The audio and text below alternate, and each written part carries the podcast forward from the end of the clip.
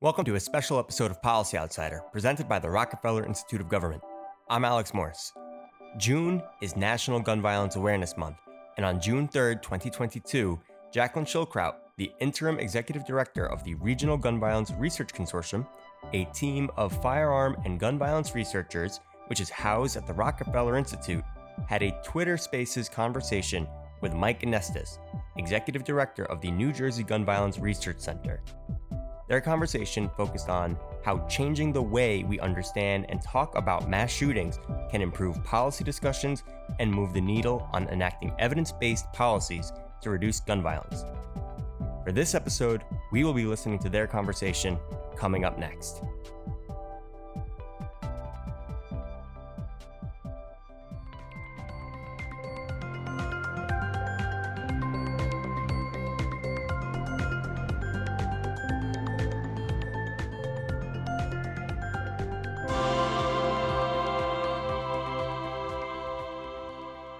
Mike Anestis, uh, Executive Director of the New Jersey Gun Violence Research Center and uh, Associate Professor in the School of Public Health at Rutgers. Uh, I'm excited to uh, co host today's uh, Twitter space talking about how we should change the way we talk about uh, maintenance. I'm uh, Jackie Schildkraut. I'm the interim executive director of the Regional Gun Violence Research Consortium and an associate professor of criminal justice at SUNY Oswego. And I'm um, very excited to be joining uh, Mike and the New Jersey Gun Violence Research Center for this conversation. Yeah, we'll go ahead and get started. And I will say, as a, a preface to this, I, I sort of see myself primarily as a firearm suicide researcher. That's how I come into the gun violence space and have been evolving that over the last couple of years. So I'm, I'm excited to have Jackie here for this conversation because she truly is a, a content expert. Um, so I'm excited to hear her thoughts on the topic that I think has been filling our headspace for a lot of us over the last couple of weeks. Um, and so let's just sort of jump into it. And Jackie, obviously, it's been a difficult couple of weeks. Uh, and before we get going with, it, with things, is there anything you'd like to reflect on about sort of what has happened and what we might expect next in terms of efforts to sort of stem the tide of mass shootings? Yeah, I think, you know, we're in a really critical junction um, in our nation. Interestingly, Congress is actually out this week um, and they're going to be coming back on Monday. And I think that we're going to really see um, a lot of push for legislative action, which typically follows mass shootings. But I think we're all going to be watching to see whether you know we actually can turn the tides if we can you know actually garner the bipartisan support and you know put some policies into place or if it's going to be what we've seen before where there's sort of this flurry of legislative introduction and, and not a whole lot of movement yeah i know that's certainly been the question that's been coming up for me a lot in any of the sort of media interactions I've done on this are sort of a combo of what policies might work and, and what do you think might actually happen. And I think those are two very different questions. Um, and I'm curious, do you think, Jackie, does anything that might actually get across the finish line on a federal level that actually may be impactful with respect to this particular type of gun violence?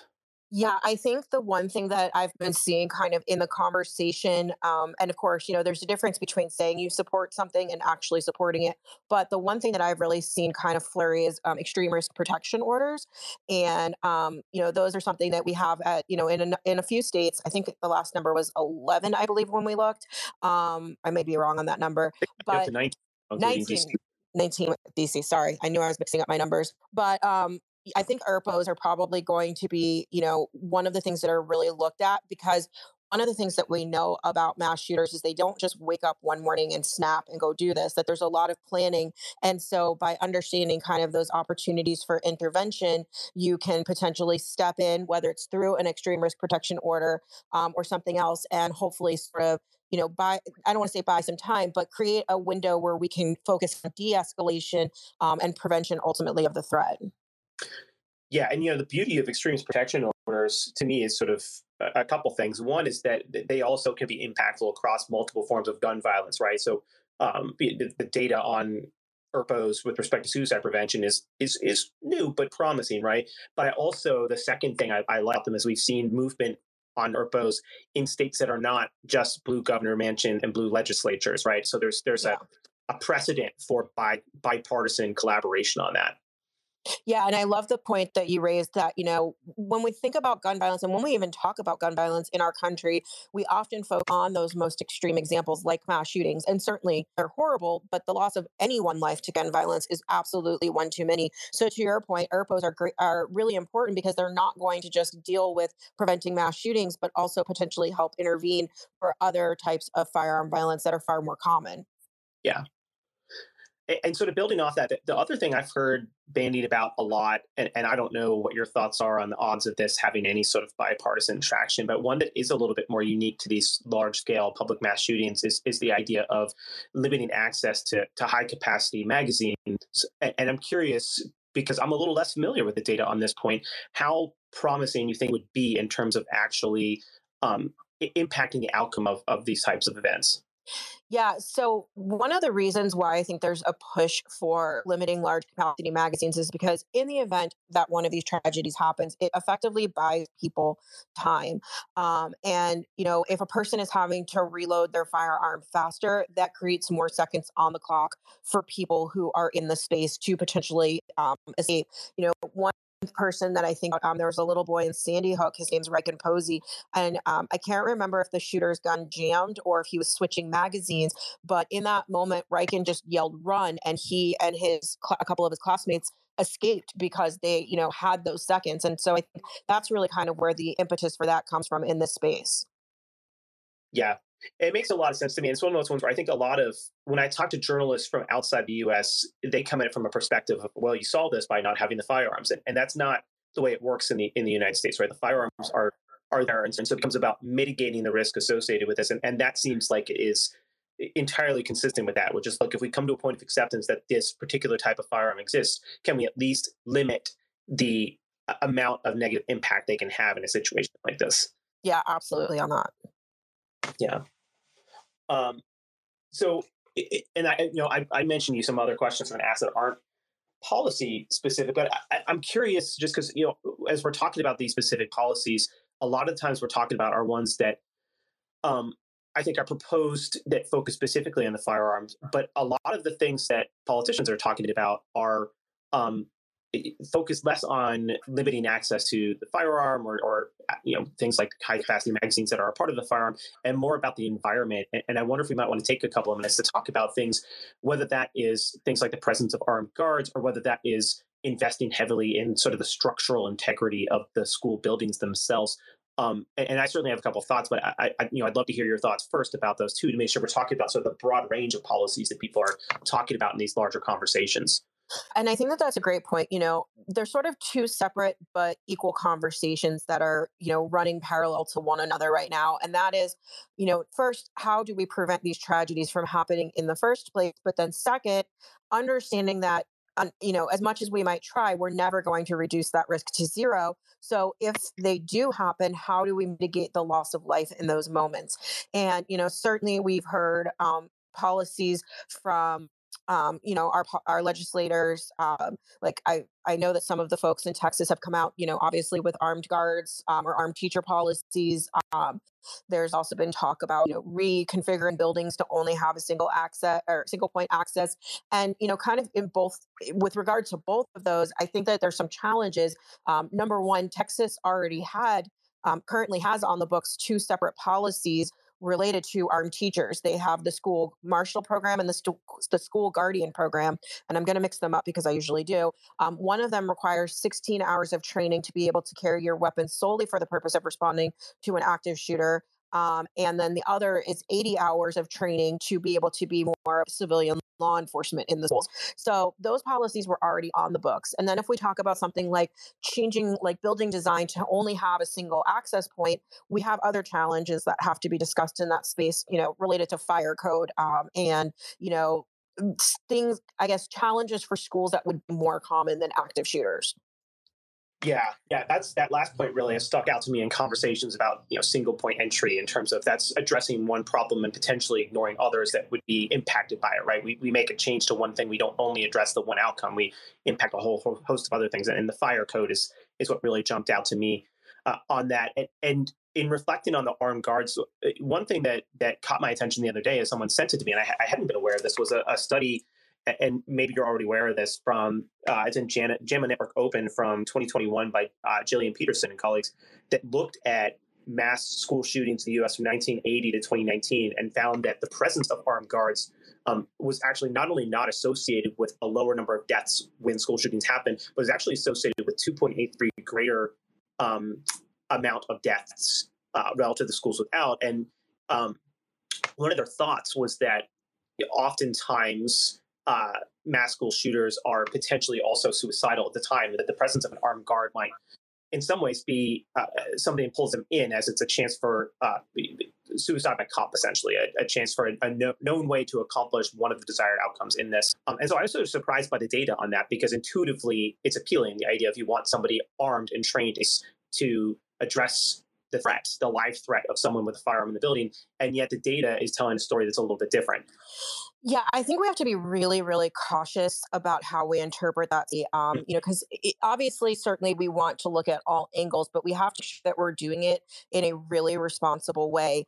And a challenge that with that study is the fact that there's so many factors not controlled for in that um, analysis. For instance, you know, we have to think about it's not just the presence of an armed SRO on campus, but where they are on the campus. Um, how much time does it take for them to respond? Do they engage the shooter? What is their firepower differential?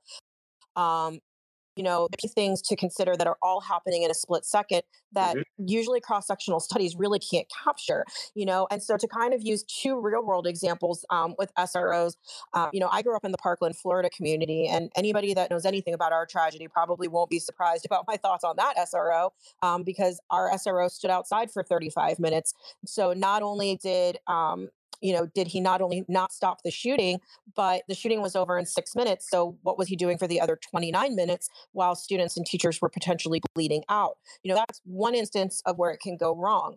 But if you also look at something like Columbine, for instance, um, and of course, police protocols were very different in 1999 than they are today. Um, but if you look at Columbine, their SRO Neil Gardner um, actually engaged with the shooters, and you know he was outside, they were inside, but he was still able to engage with them even with having a very different, um, you know, firepower differential.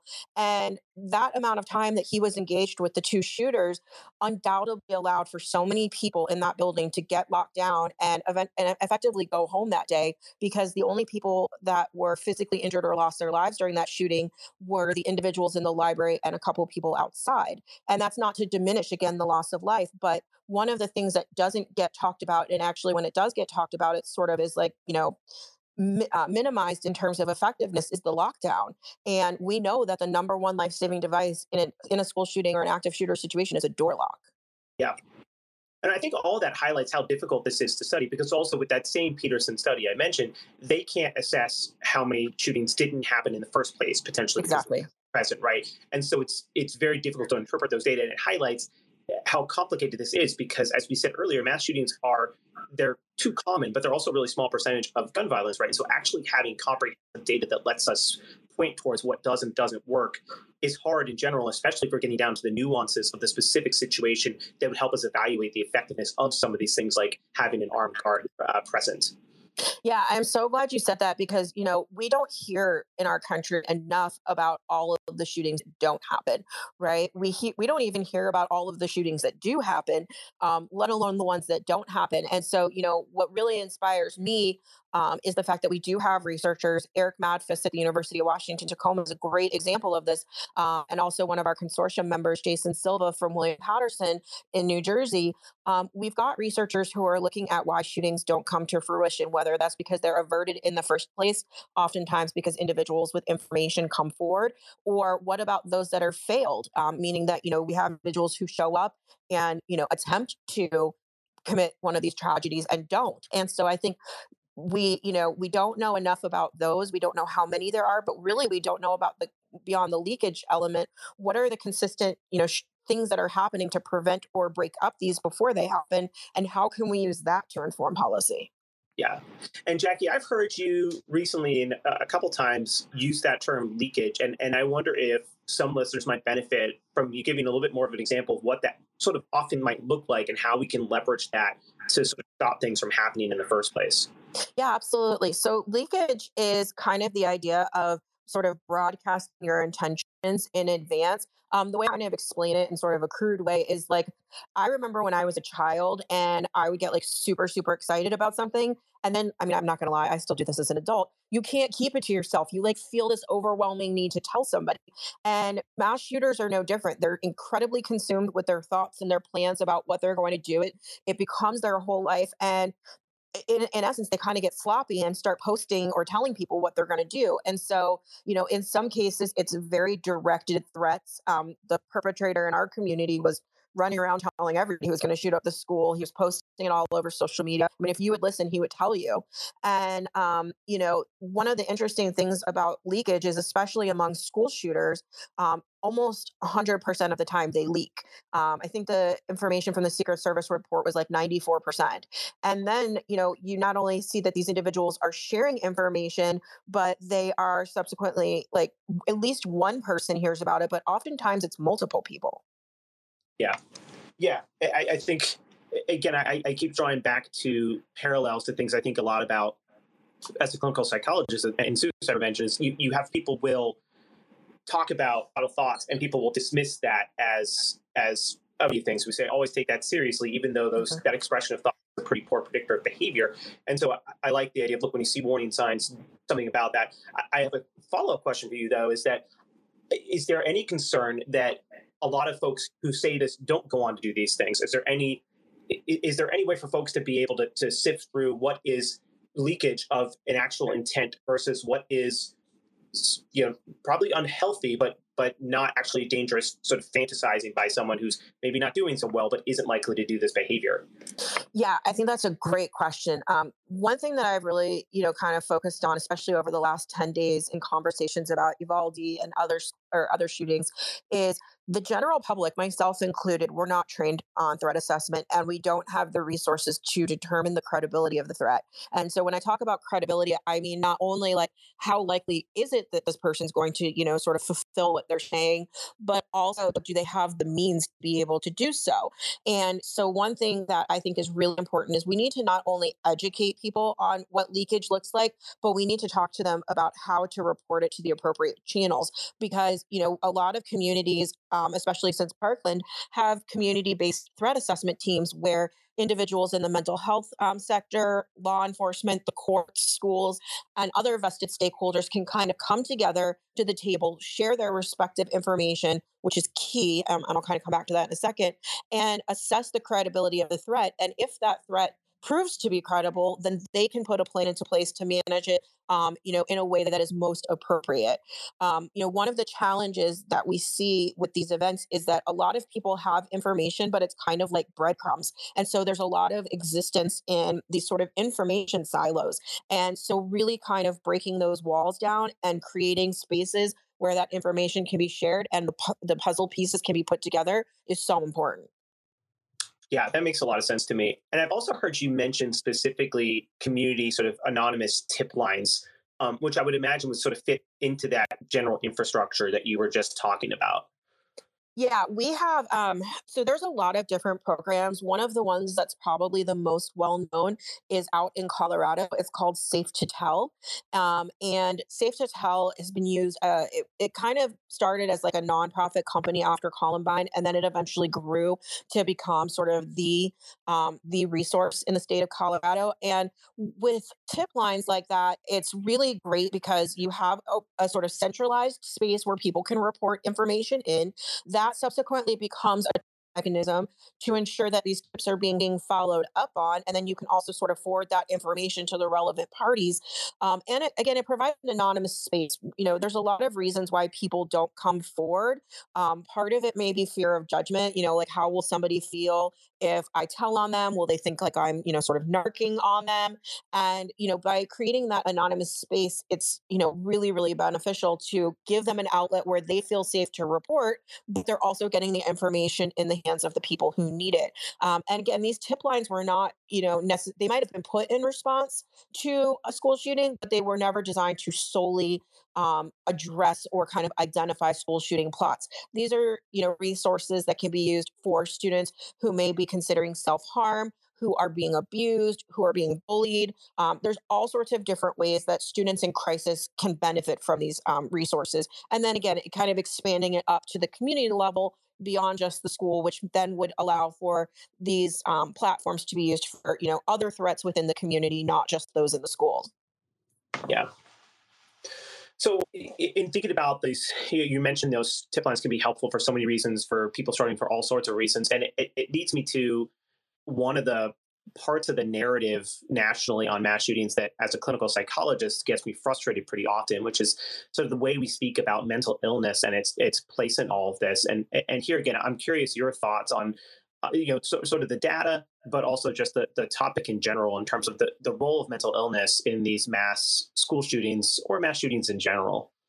Yeah you know i think I, there's so many just with this, you know, I, and I don't need to tell you this, Mike, but we know that, you know, uh, individuals with mental illness are far more likely to be the victims of crime than the perpetrators of crime. But pretty much since Columbine, um, we've seen what uh, my colleague Glenn Muschert and I sort of termed the usual suspects of the three things that constantly get blamed for mass shootings, and that is guns, mental health, and violent media. And you know, it, what ends up happening is you run into the issue of over prediction and you know this was kind of uh, I, I use this as an example in a paper i wrote once where um, you know i said well 40000 people bought call of duty that the first weekend it came out 40000 people didn't go commit mass shootings. And mental health is very similar you know we we see that there's this push to point a finger at something and obviously we know that there's so many people in our country right now especially after COVID, who are struggling with mental health and mental wellness. Um, but to continue to criminalize and re stigmatize at a time when our country really has made strides with mental health um, in terms of making it more acceptable to talk about it publicly, I think is so concerning. Yeah, to me, it feels like targeting a marginalized population that gets othered very often. And so folks uh, will say, well, it, it, mass shootings are, are it's not about me or people I know. It's this thing that these other folks do. And in doing so, they take this already struggling group and make life more difficult. Um, and I think it also has the effect of conflating a lot of things together, right? Mental illness means so many different things uh, that so many folks struggle with in different ways, and, and, some of which are more or less relevant to aggressive behavior. Uh, by putting everything together into one thing of mental illness, it, it just makes it, I think, so much harder for folks already struggling to then feel comfortable in their own shoes and comfortable speaking about their struggles. And I, and I, I find the conversation particularly frustrating when it's within the context of folks then not pivoting towards well what will we do to get people access to evidence-based mental health care? Um, so again it feels more about blaming than it is about solving situations. Yeah i'm so glad you said that. I, you know i think a lot about sandy hook in this respect. And um, you know I think I do want to kind of throw this caveat out there that it's incredibly difficult to really study or assess the prevalence of um, psychiatric disorders or mental health issues among mass shooters. Uh, because if you listen to the media, which is where a lot of us build our, our databases out of, the media will tell you that everybody's mentally ill. Um, and the challenge for formal diagnoses is certainly that everyone's records are protected under HIPAA. So the only time we really find out that there has been a psychiatric disorder is if there's a trial, such as with um, Aurora, and that kind of information is presented as evidence, which then assumes that the perpetrator is still alive to go to trial and so there's all of these other um, you know different challenges and nuances so i don't think we really understand or can understand you know the prevalence of mass uh, sorry of mental health issues among mass shooters. But I, as I said, I do think a lot about Sandy Hook in this respect because it came out not too long after the shooting happened that the perpetrators um, had been diagnosed from a very young age with asperger's. And everybody started you know kind of pointing the fingers at asperger's and saying you know this is this is not okay and these individuals are dangerous. And then i read an article um, and it sort of laid it out that individuals who have been diagnosed with asperger's um, you know are rarely violent. If they happen to have a violent episode it's never outside of their family. And in just about zero instances do they ever pick up a weapon. And so i thought that that was really interesting to kind of see the the diet, you know, the sort of more clinical statistics about Asperger's at a time where if you read anything or talked to anybody, they would have told you these are the most violent individuals in the world. I want to make a quick note that in late 2012, the American Psychiatric Association announced that Asperger's would no longer be a standalone diagnosis, but would instead be considered part of a broader category of autism spectrum disorders. The shooter at Sandy Hook Elementary School was diagnosed with Asperger's before this change, and the reporting at that time referred that original diagnosis. Now back to the conversation. And, and, I think that parallels the way people talk about things like schizophrenia too, where where if someone diagnosed with a psychotic disorder or schizophrenia, for instance, uh, does engage in violence, it's most often going to happen during the first episode of psychosis and people will spin that to think of psychosis as someone who is is angry and mean and murderous as opposed to if you've interacted with someone what, what they are are confused and scared and unable to trust their own senses right? You're literally getting sensory input that's that's inaccurate. And so I, I think it becomes easy again for folks to take something they don't understand whether that be an autism spectrum disorder or a psychotic disorder and misconstrue it as something um, evil as opposed to something that is extraordinarily scary and overwhelming for the individual experiencing it and also as something that really isn't connected to being violent or hateful at all. Um, hey, I don't want to pivot too hard, but um, one of the things as we're doing is we're spending a lot of time talking about the perpetrators and and a point effort you make, a very salient one for me that I, I spend a lot of time thinking about as I'm having these conversations to make sure I don't fall into this trap is that maybe that's something we do a little bit too much, and, and that maybe one of the things we need to be doing is instead of giving a, a large amount of of fame or infamy to the perpetrator, we need to lift up the stories of the victims. And I'm wondering if you might want to speak to that. Oh, absolutely. And, you know, it's interesting timing. Um, when I woke up this morning, I actually um, had an email from somebody who lost a relative, a, a, very close relative in a mass shooting. And, you know, she was sort of thanking me. I guess she had seen something I said in one of the interviews I've done over the last 10 days. Um, you know, just that she really appreciated that I was, you know, having that conversation when so many people wouldn't. And, you know, I think I, I, there's so many layers to this um, and to kind of give listeners a little bit of context for my background um, i started working with survivors back in 2014 um, i sort of took a chance i knew i really wanted to help and, and support these individuals um, and i happened to see michelle gay whose daughter josephine was killed at sandy hook i saw her on um, a cnn special with anderson cooper um, about the one year mark of the shooting and she was just so eloquent and you know um, just so inspiring and insightful and i was like i just want to talk to her. And um, i actually like reached out and you know just kind of explained who i was and what i did and, and we were able to connect um, and i mean i'll never forget that first conversation and just sort of my nervousness of going in it you know not wanting to say the wrong thing and um, you know michelle's become a person that's incredibly close to me and in an ironic twist of fate joey and i actually have the same birthday so we'll constantly say that we were meant to always meet each other and work together. Um, but since you know michelle kind of opened the door for me I've, I've had the opportunity to meet so many incredible survivors um, and support them in different ways and i think one challenge for our nation is that we're so used to hearing these individuals talked about talked about as a number. Um, you know, uh, certainly with Uvalde, we've heard about 19 children, not Amerie and all of these other individuals who had personalities and had lives and, you know, stories. And that was something I personally really struggled with after Parkland because people just just kept saying you know, 17 17 and i'm like no no no they're you know they're nick and they're jamie and they're chris and and they have these families and these lives and these stories and so one thing that i've really tried to promote is learning about these individuals because you know they didn't have a choice in all of this. Um, you know, their choice was made for them. And I think honoring their legacies is one of the most important and powerful things that we can do. But it's also a way in which we take some of the power away from the perpetrators. Yeah.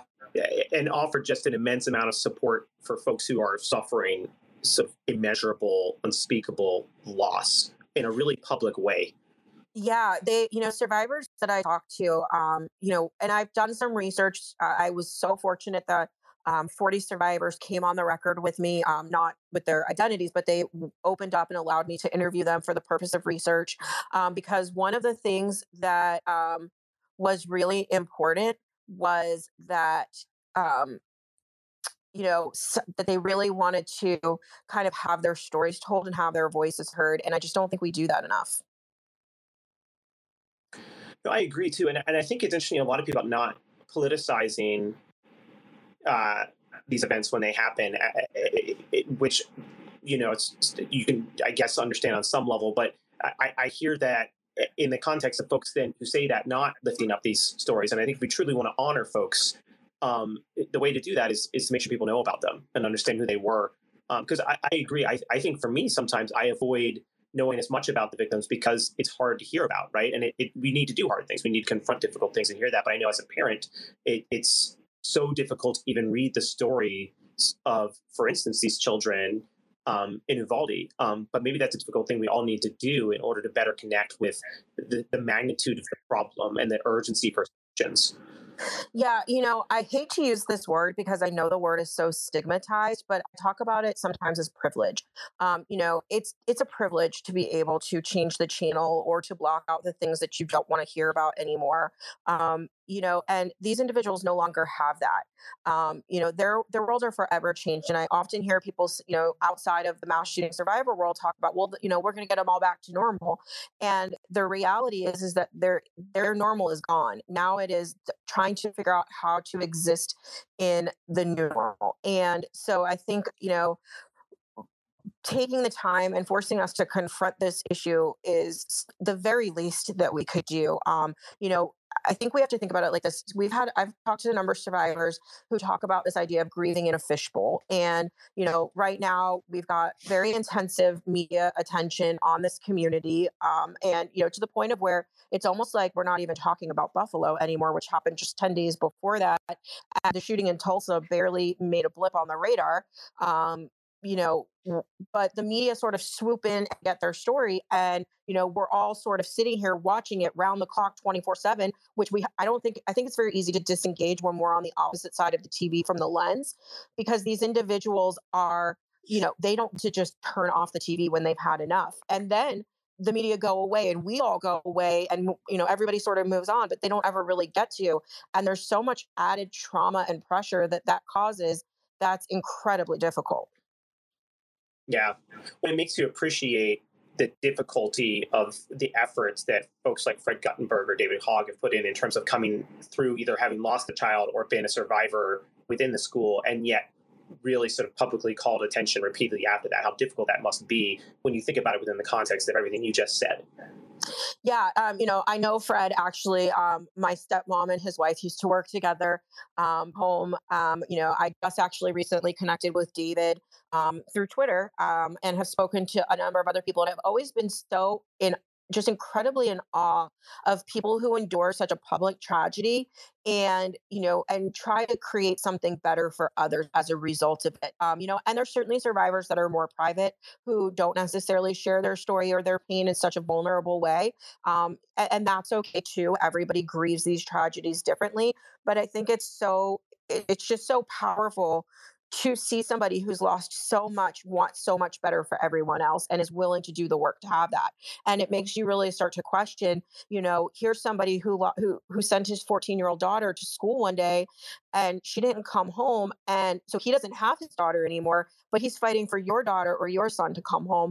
And so it, it almost sort of throws down the, the gauntlet if you will. Why is he why is fred willing to do that but so many others aren't you know who who still can can see their child come home at the end of the day. Yeah.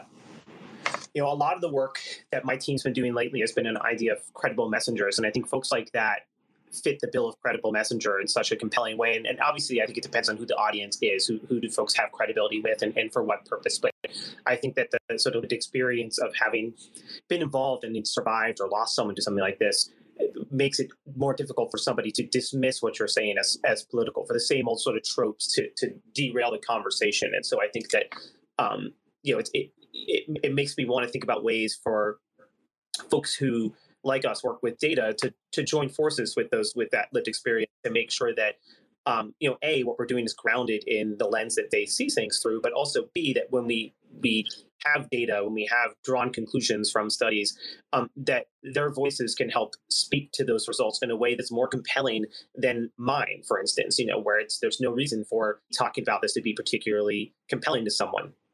Yeah, you know, and that's kind of one of the reasons I set out to do that research because just, you know, I've spent a lot of time in um, out in the Denver area, which the Denver area has had more share of tragedy than um, almost anybody, except for maybe Texas at this point. Um, with regards to, you know, certainly there's Columbine, and then there was Aurora, and more recently Boulder STEM School. I mean, the list goes on, and um, you know, and, and having sort of these more informal conversations with individuals. One thing that really dawned on me is that our policymakers and, frankly, our country are telling these individuals what they need and how they should respond and react aftermath of their tragedy, and um, you know, for me, the research really started as kind of a simple idea, which is that if you want to know what people need, just ask them. And, um, you know, and so, like I said, I've had these conversations with, you know, both, you know, formally and informally. And, you know, one of the things I constantly hear is like, just thank you for letting us have a voice or listening to us because so many people don't. And I think that's something very easy that we could do is not only listen, but amplify their message. Um, one person that I've noticed um, that I'm just so incredibly in awe of right now is Nelba Márquez-Greene, whose daughter Ana Grace was killed at Sandy. And one thing that she's really been pushing for um, after Uvalde is, you know, that anytime she does an interview, she wants to make sure that there is a um, parent of a child that was lost to everyday gun murder, not just school shootings. And, you know, because she said, you know, you guys are focusing so much on us, but you're not focusing on everybody else. And I thought that was just so incredibly powerful um, you know and again something very simple we can do to retweet a message like that or you know help to push and promote and amplify it. Yeah.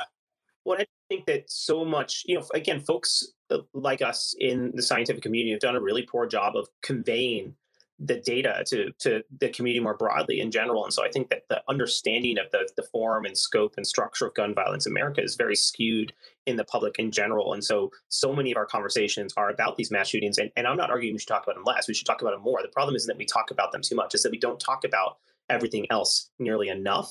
And so it's it's powerful to me to hear somebody in in her position raise that point. Um, and again, it to me, it speaks to a, a, failing of communication on our part to empower people with the knowledge that would create the demand that that conversation take place. If people don't realize the reality of what day-to-day gun violence is and how common firearm suicide is, why would they demand that the conversation be different, right? If people don't have the information in the first place, how could they possibly know to push things in that direction? Yeah, absolutely. I think that's such a great point. Yeah. So I, I want to make sure that you know, as because I know we're we're inching closer to the hour, and I want to make sure that as we're moving the conversation forward, we're hopefully eh, you know, leading things before we get to q&a in the direction of solutions and next best steps and stuff and and so i'm curious eh, how in ways we haven't talked about already are there ways that you feel like are national conversation, eh, sure about gun violence more broadly, but also in particularly about these types of, of gun violence events, are the ways the conversation needs to change in order to facilitate better outcomes, whether that means new policies or more research or whatever that might be? Yeah, that's a great question. I think a challenge of our, well, I think there's sort of two challenges, if you will. Um, one is that we as a society, not every any one particular individual, but as a society, we tend to be very reactive and not very proactive. And you know, obviously, we should absolutely support the community of UV and and you know lift them up as they mourn um, and grieve with them but also we have to look forward um, because there's somebody somewhere in America is planning the exact same thing. And so, you know, we, we can't only focus on responding to yesterday, we have to work towards preventing tomorrow. Um, so that's one thing. I think the other thing is that we have to stop looking for the shiny object. And, you know, one of the challenges that I've kind of run into over the last week is that uh, it, it, kind of feels like metaphorically speaking that everybody's looking at a tree and willing it to be a forest. Um, mass shootings are incredibly incredibly complex phenomenon and there's not going to be one solution. We need to take a layered approach. As i said when you know kind of when we started off there's sort of these two divergent parallel conversations the need to prevent them and the need to mitigate the loss of life when they happen. And you know there's not going to be one thing that does either or both of those. It's going to be multiple things layer upon layer upon layer. And so the continual desire to only have one solution is really misguided. You know, let's say Congress, you know, comes back next week and they give us, you know, every single piece of legislation that everybody's asked for. They pass universal background checks. They pass ERPOs, they pass um, assault weapons ban and, and limiting large capacity magazines. That's not going to make it so that a mass shooting or any gun violence never happens again, because we know that there are still going to be ways that individuals can get firearms, and and also they could frankly use other weapons. And so, what is the next layer that we have to put in, and the layer in front of that, and the layer in front of that? Yeah, it's so difficult to sell the idea on a problem so urgent that the solutions are all imperfect, but when sort of folded together, can can represent a path towards meaningful progress. And, and that's not as simple as here's the problem, here's the answer. It's here's this problem that's a horrific problem. And here are these different sort of nuanced solutions, all of which are insufficient on their own, but together can be helpful. And that's not as satisfying an answer to such an emotional event.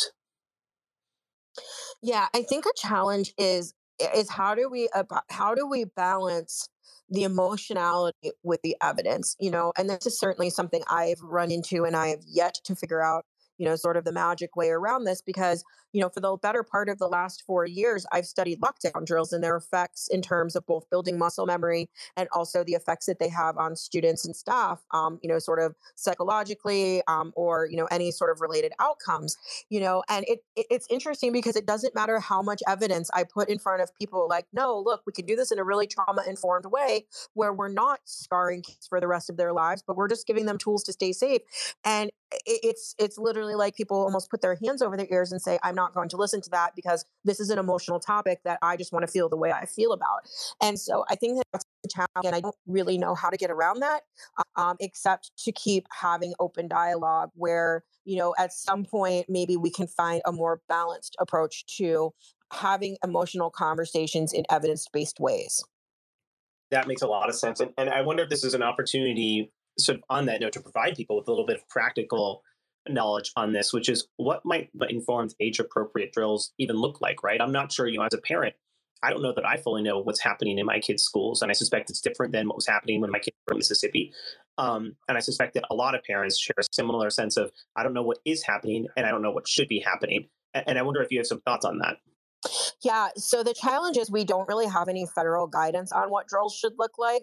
Um, there hasn't been anything put out by the U.S. Department of Education since 2003, and if it was, or and it was very limited in what it was. It was sort of couched in this bigger how to create a you know sort of A to Z comprehensive emergency operations plan. Um, there is really great um, resources out there from groups like the National Association of School Psychologists, National Association of School Officers, and then Michelle's organization, Safe and Sound Schools. They've all worked together to produce documents um, about how drills can be conducted in a trauma trauma informed way and there's some very sort of simple simple low hanging fruit that you can grab in that um, things like of course making sure that we're always calling drills as drills we don't ever want to give the impression that we're actually in a real situation um, and you know i've to date conducted more than 300 of them and i've only had one instance where somebody forgot to say the part of the drill call that says this is a drill and i immediately shut it down and said no no no no no You've got to get back on that loudspeaker and tell them this is a drill. We can't have them thinking that it's real. So, you know, that's really important. Um, it's incredibly important for adults to be modeling calm behavior, which I think is really kind of a challenge. Not that adults can't model calm behavior, but there's such a disparity in experiences in the sense that kids today have never known a world without active shooter or lockdown drills in it and all the adults in the room do and so we're trying to shift one group's mindset while maintaining the others you know ability to be okay in that. Um, a third thing is is that you know we don't need the theatrics. Um, there have been news stories of drills gone incredibly poor where teachers have been shot with pellet guns and students have been exposed to the sounds of simulated gunfire of their principal or another adult in the building dressing up as a shooter and yelling, I'm going to kill you. Um, there's actually video on that. Um, and then seeing crisis actors covered in fake blood. And you know, none of that is necessary to achieve the outcome of a drill, which is drills are designed to build muscle memory so that if you were to find yourself in a situation um, like Uvalde or other, you know, high stressful situation, if your cognitive functioning is impaired by stress and your mind sort of goes blank, your body will kind of take over and do what it's trained to do. And so when we talk about drills, what we're talking about is practicing our steps to reinforce our muscle memory. And the same way that we don't light schools on fire to practice a fire drill, we don't need to create simulated active shooter situations to practice a lockdown drill. Thanks. That's actually really helpful for me, from my perspective as a parent, to hear you sort of describe that. Um, and, and the thought you raised to me that I hadn't thought about, but was really salient, was that folks from our generation or, or, or older um, who who were raised in a time without these drills, to some extent, it almost feels like mourning to have to have our kids not be able to be ignorant of that. And at the same time, while that's a valid thing to feel, you kind of have to shake yourself past it and say this is their reality and help them deal with it. Um, but but I appreciate the practical, pragmatic tips on ways to do that in a way that is not traumatizing or destructive um, at all. Yeah. So thanks for that. Yeah, and you know, I will say um, this uh, if I can just add something to that. Um, yeah. You know. Uh, just what any of you think. I don't actually actually really enjoy going out and putting kids on down. Um, you know, it's it's really not the funnest thing to do. It's you know, I try to obviously stay as upbeat as I can for them, um, but uh, the challenge is is that we don't live in a world where we don't need to have these practices. And so my perspective and the way I've approached it is if, until we live in that world, which may never come, um, how can we do this in a way that empowers students and makes them feel prepared without making them feel scared. And that's just sort of, you know, where I think at least my research has gone it, makes a lot of sense. And eh, one of the things, the conversations I've been having a lot with media over the last couple weeks is, is the idea of, you know, again, I, I lived in Mississippi for a long time, and a lot of my work is with the military, and I've come to know and respect and care for a lot of firearm owners. And, and, and so my, you know, when I do my work and I talk about this, I'm not coming in from a perspective of, of vilifying firearm owners or saying we need to overturn the Second Amendment, but it, within that context, the reality is we are a society that has decided to be okay with the risk that comes with having firearms readily available, and some of that might be because you know skewed perception of what risk is there and is not there.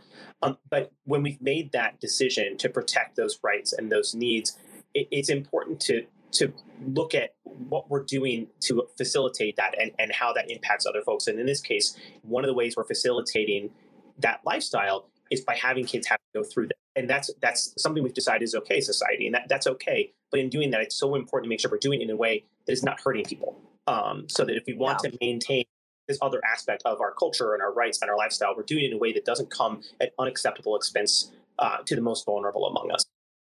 Yeah, I don't think I could have said that any better, Mike. well, don't make me try to repeat it because I'll stumble over it.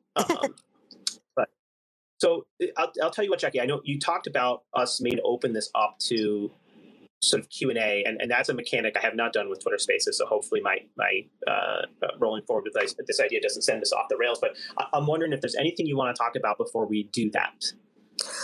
You know, I think the only thing I would really say um, to everybody who has joined us, and, and thank you for doing that because it obviously is going to take a lot of us to help make a difference. Um, you know, it's not helpless. And like I said, there's so many cases of prevented mass shootings, of prevented suicide, of prevented domestic violence, of a lot of other things.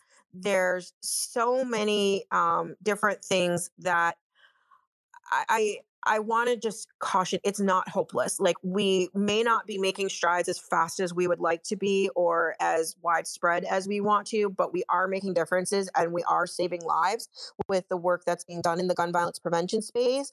Um, and so I would just encourage um, just don't lose hope because there is work being done and we are making steps and we are going in the right direction, albeit slowly. Awesome.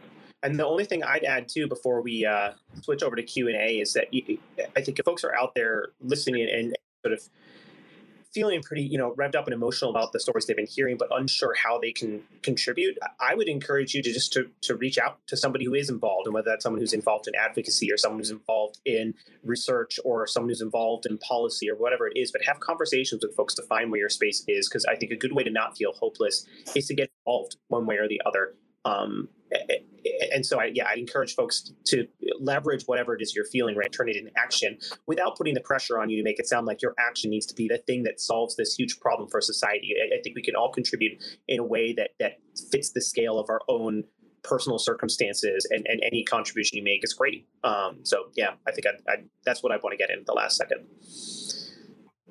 So I don't know, Patrice, the mechanics of this, but I wonder if we want to open this up for listeners to be able to ask questions. And if I heard Jackie right, it sounds like that involves people raising their hand and then you sort of switching that lets them speak. Correct. Okay. So, so there questions, um, likely for the much more informed Jackie than for me. Let's hear them.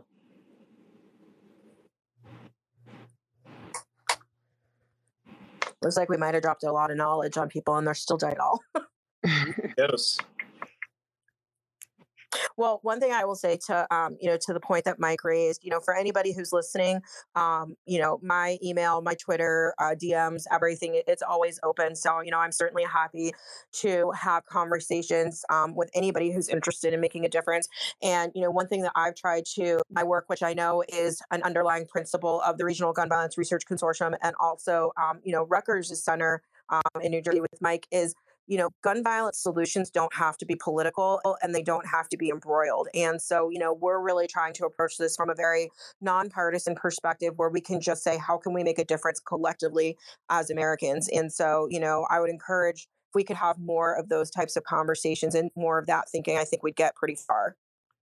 Yeah, I, I appreciate you saying that, Jackie. I, I, agree. And the two things I'd say that echo that is one is yeah, look, but one of the the New Jersey Gun Violence Research Center's core principles is is engaging and communicating broadly. And so if, if folks want to reach out, um, again, my Twitter handle, the GVRC Twitter's handle, my, my email, whatever. But we want to talk with folks. And, and the second thing just sort of builds off of that is uh, we're not going to solve gun violence without gun owners. And so uh, most of the folks I interact with on this topic are folks who, like me, don't own a firearm. Um, and maybe see the world through a political lens that's very similar to mine, and that's great. I, I love I love talking to those folks. But a thing I want to emphasize is again, we can't solve this without gun owners, and this is doesn't need to be a political issue. And so I love to hear from, and I'm always excited to hear from folks within the gun owning community to figure out how we can work together to find solutions that match onto everybody's ideals and everyone's values so that isn't a us versus them polarized political battle but instead a collaborative effort to say this is the society we live in and these are the things we value and how within that context can we make sure we're keeping people safe that was Mike Anestis of the New Jersey Gun Violence Research Center and Jaclyn Schildkraut of the Regional Gun Violence Research Consortium housed at the Rockefeller Institute. If you'd like to learn more about gun violence and the latest in public policy research, please visit the consortium's website by visiting rockinst.org forward slash gun hyphen violence. If you like this episode, please rate, subscribe, and share. It will help others find the podcast and help us deliver the latest in public policy research. All of our episodes are available for free wherever you stream your podcasts. Special thanks to the Rockefeller Institute staff Joel Torado, Heather Trela, and Laura Schultz for their contributions to this episode. Thanks for listening. I'm Alex Morse. Until next time.